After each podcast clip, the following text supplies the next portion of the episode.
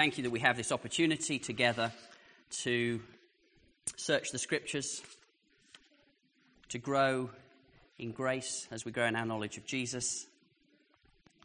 So, Father, I pray that the words of my mouth, the meditation of all our hearts, will be pleasing to you, God. Amen.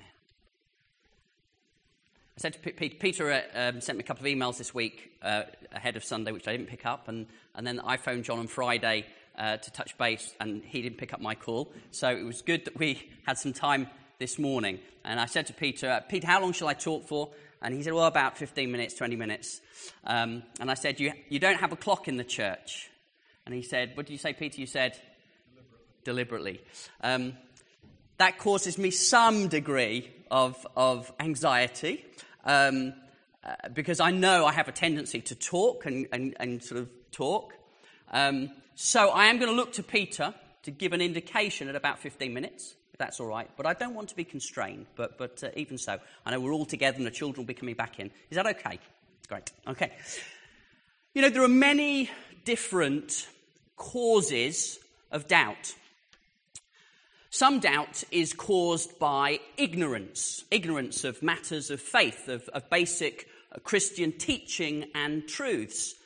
Many of the young people that we work with and the families that we work with at Romsey Mill would have limited knowledge, understanding of the Christian faith.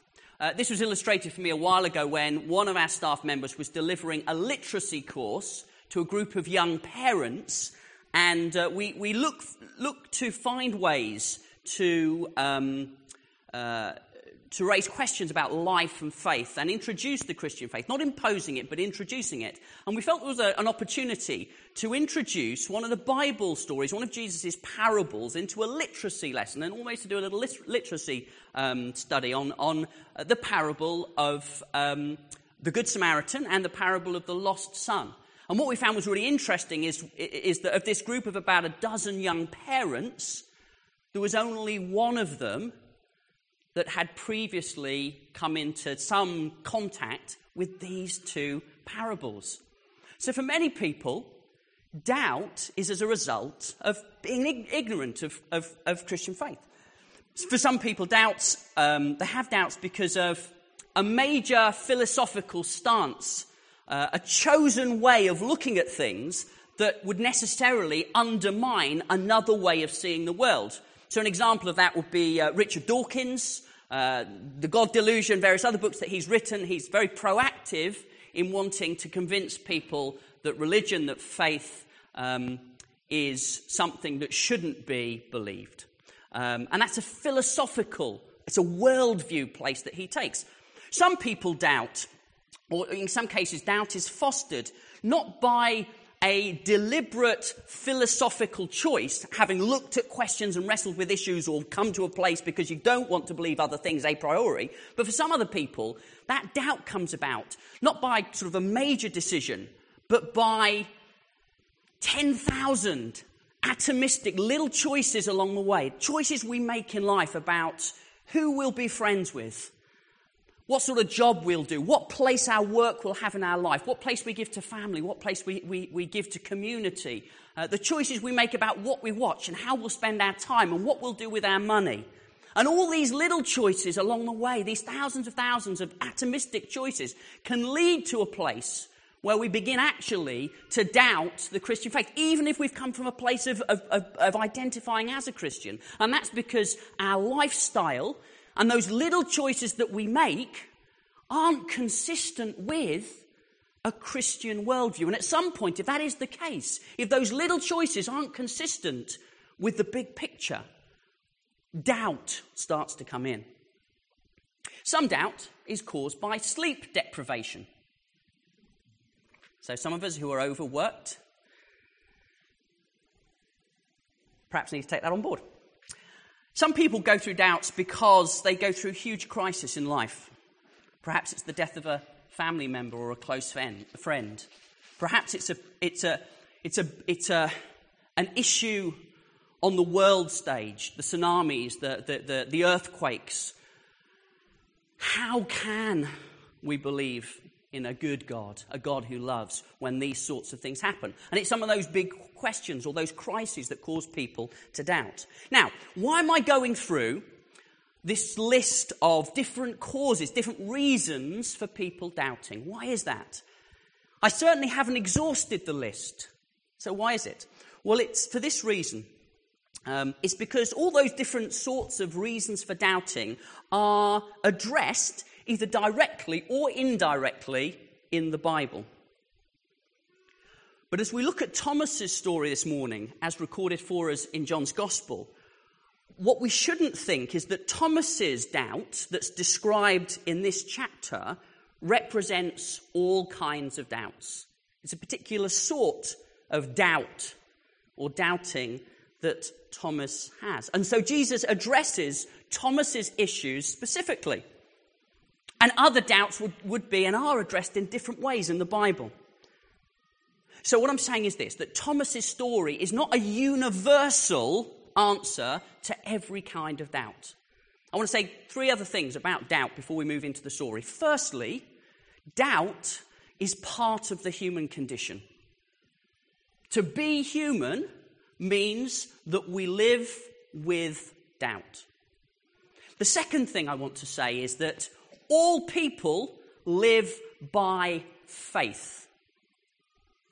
It's not that some of us choose to live by faith because we've chosen to believe certain truths, certain realities, uh, for example, about Christian faith, and others who choose not to believe in a particular religion or faith are not people who live by faith. Actually, we are all people who live by faith. Could spend a lot longer on that, but we haven't got time. And the third thing I would say is this is that doubt can be a very positive, constructive means of our growing in faith. If you want to look at this further, book I'd recommend by a guy called John Ortberg. He's an American pastor and author called Faith and Doubt. Really good book to take a look at. So, we have to look at Thomas's story carefully to see what he's doubting and why and what kind of answer is brought to Thomas by Jesus if we're to understand what the Bible is saying. And basically, there are three things I want to say, or, or I want us to look at. I'm not, I'm not, don't usually do the three point thing, but this morning there seem to be three things that I want to say. Firstly, we're going to be thinking about um, the cry of the disappointed skeptic.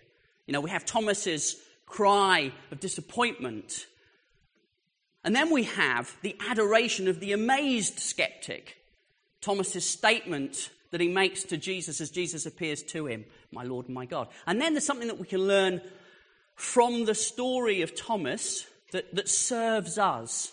So we're thinking about how we are served by the, the change in this skeptic. Okay? Bit of, bit of setting the stage for a minute. Jesus had been crucified. And we need to understand, quite frankly, that the disciples hadn't expected that to happen. They had thought, because of Jesus' miraculous powers, because of his apparent authority, they had thought uh, uh, that, that Jesus was the promised hope, the, uh, the hope from the earlier part of the Bible, that he was Messiah, that he was the Christ, that he was God's people's promised champion.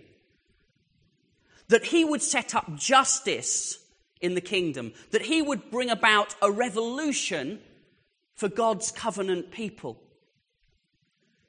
But instead, Jesus falls foul to political corruption. He's brought to a trial.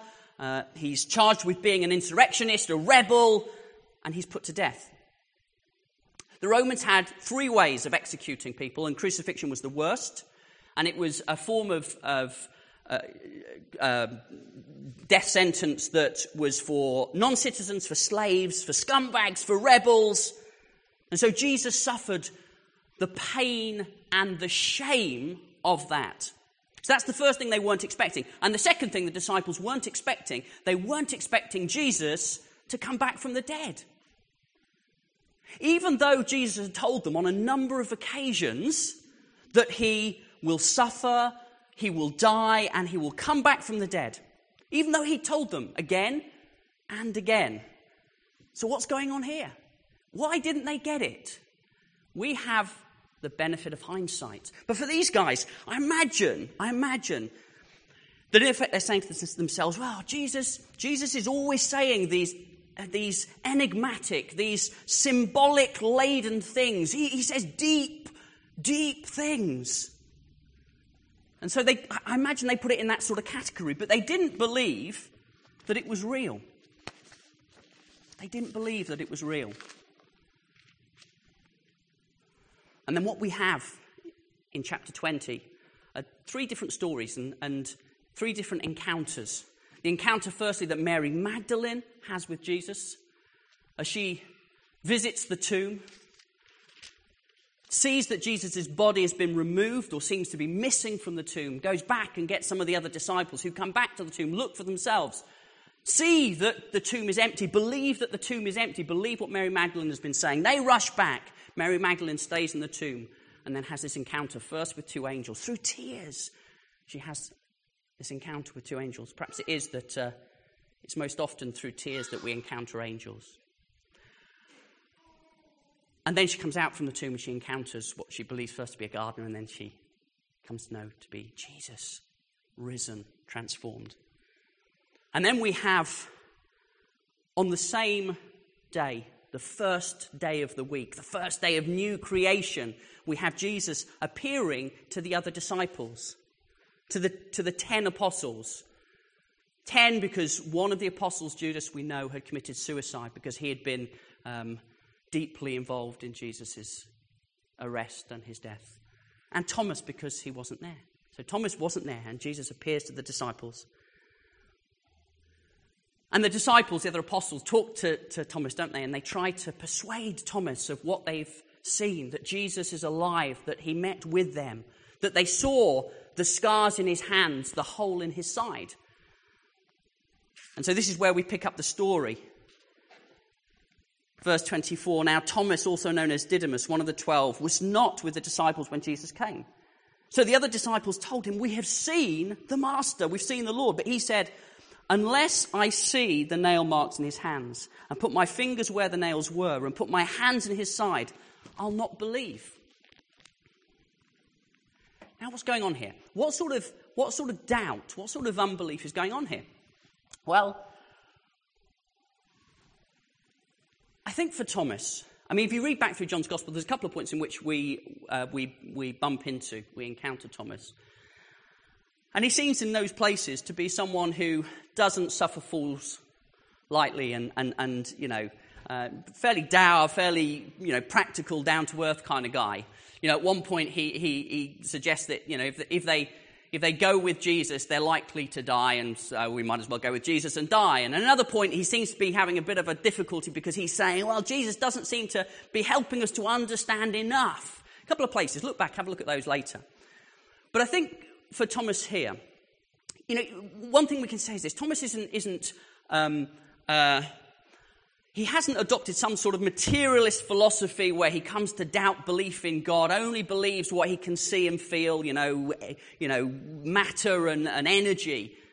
Thomas is a, is, a, is a Jew. He believes in God. He's a monotheist. He, be, he believes uh, the stories of God's people as we have them for us in what we call the Old Testament, that first two thirds of the Bible. Thomas believes those things. So it's not that he's not believing God, he trusts God. He's a devout man.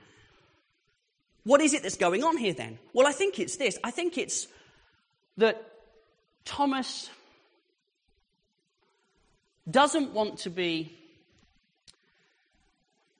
You can imagine a situation, perhaps, where the disciples have gone through highs and lows emotionally. They've witnessed the arrest, the trial, the crucifixion of their master, their teacher. And perhaps it is that they're, you know, they're back in their room and, and they're thinking, well, yeah, they're saying to Thomas, well, you know, Thomas, um, or Thomas is thinking, well, you, you, yes, Jesus was crucified, but, but, but spiritually, he's alive. He's still with us. And I think, you know, if that's the case, Thomas is saying, listen, that, that, that's, not, that's not good enough for me. I need something more than, I, you know, I don't want to be duped. I don't, I don't want to be taken in. I, you know, it has to be more than um, a spiritual thing. There has to be more to this. The cry of the disappointed skeptic unless I see his hands, unless I see the hole inside. He wants to make the connection between Jesus, the body in the tomb, Jesus, the body out of the tomb.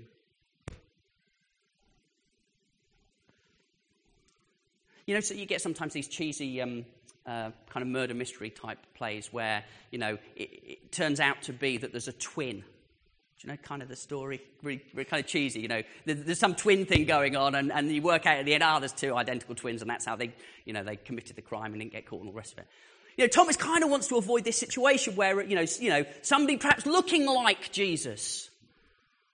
Because they wouldn't have had the benefit of photographs, Facebook, um, photocopies, you know, mobile phones to which we can look at. Imagine a situation before any sorts of images like that.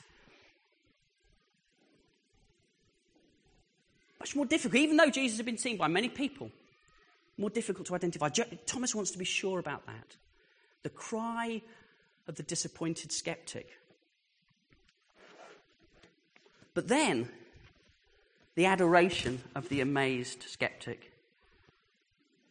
A week later, his disciples were in the house again, and Thomas was with them. Though the doors were locked, Jesus came and stood among them and said, Peace be with you.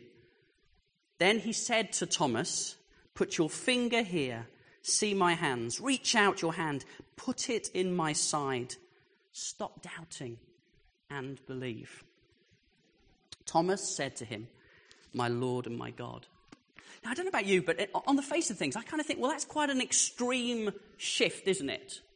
To move from, you know, I'm not going to believe until I see, to this, this amazing statement worshipping Jesus as Master, as Lord, and as God. The first time in John's Gospel we see these two things being brought together as a witness statement, other than what we have in the prologue right at the beginning of John's Gospel, where we read, In the beginning was the Word, and the Word was with God, and the Word was God. And the Word became flesh and made his dwelling among us, and we have seen his glory.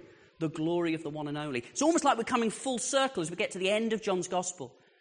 Thomas declares, My Lord and my God. How do we get there? Well, I don't think it's simply to, to be able. I mean, normally he probably would have said, Wow, Jesus. You know, imagine this. I can imagine Thomas saying, Wow, Jesus, you are alive. I can imagine that. I can imagine Thomas saying, with all the other disciples there, Okay. So they were telling the truth. See, I can imagine that. But, but for Thomas to say, my Lord and my God. How did he get to that point so quickly? And I think it's because of this. Between the first encounters that Jesus had with people after his resurrection and, and, and the 10 disciples in that room, and the encounter where Thomas was present, a week has passed. So you can imagine, and if we look at some of the other Gospels, there's other stories of Jesus, uh, Jesus appearing to others so I think in that way, you can imagine Thomas, can't you? Kind of listening to these people saying, Well, we saw Jesus. He's alive. He's risen. Hearing these rumors of the tomb being empty. Probably word was getting around the authorities as well. Where's the body gone? And Thomas probably, knowing the scriptures, knowing the hope that's laid down in the scriptures, is starting to make those connections. Yeah? About what Jesus had said. That he would need to suffer, that he would die, but then on the third day he would rise again. Thomas making those connections, making the connections between what Jesus had taught and what the Old Testament, as we know it, scriptures, God's people's scriptures had said. And then also encountering, meeting Jesus alive. And I think that's what we get to. That's why we have the adoration, thank you, of the amazed skeptic. And finally, the service of the change skeptic. What, it, what is it for us? And I'd say this a couple of minutes. There's a risk with this, particularly as we, we read on. Verse 29. Then Jesus told him, Because you have seen, you have believed. Blessed are those who have not seen and yet believe. And I think sometimes there is a risk that we can interpret this in a certain way, which I don't think's uh, going to be helpful. I don't think it's right. And that is that what Jesus is teaching is actually it's better not to have faith based on evidence, but, but, but actually, what's more important is a faith that's simply based on believing. You know, getting to that place where subjectively we've made the choice to believe. That it's our, you know, it's almost, it has to, it has to be about our preference to choose and to believe. But that's not what Jesus is saying here. I think what Jesus is saying here, he's saying, Thomas, you have seen and you have believed. But there is coming a time very soon when I will not be with you, when I'm going to return to the Father. And for a long time, people won't have the opportunity, as you have has, had, to see me, to touch me, to see the scars, to, to experience me with you. And so it is for those people, Jesus says, for us gathered here, that Jesus is saying, Blessed are those who have not seen and yet believe. And the connection between what Thomas said and what Jesus says is the fact that Thomas and his story, and the stories that John collects together in his gospel, and the other gospel writers collect in their gospels, and Paul and others write into the New Testament letters, are, are the witness to, the eyewitness accounts of what they saw and what they, they experienced. And it's not that we only have that, because we have the promise, and for many of us, that we have received the gift of the Holy Spirit, who witnesses to those things. We've experienced God with us. We connect that with the witness that we have in Scriptures, the stories that are told. We look at the evidence for the resurrection of Jesus. And we come to appreciate how good the evidence is for the bodily resurrection of Jesus. I want to finish with a poem, and then we close. I came across uh, this poem a while ago. Um, it's, uh, it's a poem by a, a poet who wrote um, after the First World War. Just a terrible war, the First World War. Um, 2,300 miles of, of trenches and hundreds of thousands of people killed. You know, just to, just to advance, you know, a few feet across these trenches. And Edward Shillito was a little known poet writing after the First World War. And he wrote, he wrote a poem called Scars of Jesus. And I just read this and then we'll, we'll, we'll pray. If we have never sought you, we seek you now. Your eyes burn through the dark, our only stars. We must have sight of thorn marks on your brow. We must have you, O Jesus of the scars. The heavens frighten us, they are too calm. In all the universe, we have no place. Our wombs are hurting us. Where is the balm? Lord Jesus, by your scars we know your grace. If, when the doors are shut, you then draw near, only reveal those bloodied feet and hands. We know today what wombs are. Have no fear. Show us your scars. We know you understand. The other gods were strong, but you were weak. They rode, but Jesus stumbled to his throne, meaning the cross. But to our wombs, only God's wombs can speak, and not a God has wombs, but you alone. Let's pray together.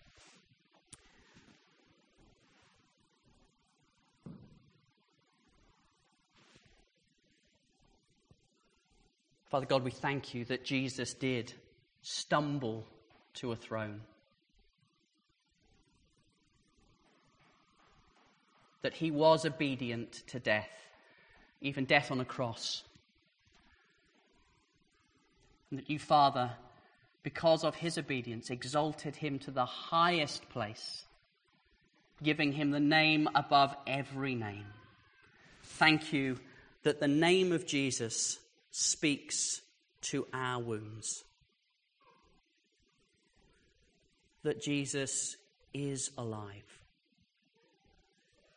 That we have every good reason to believe. Amen.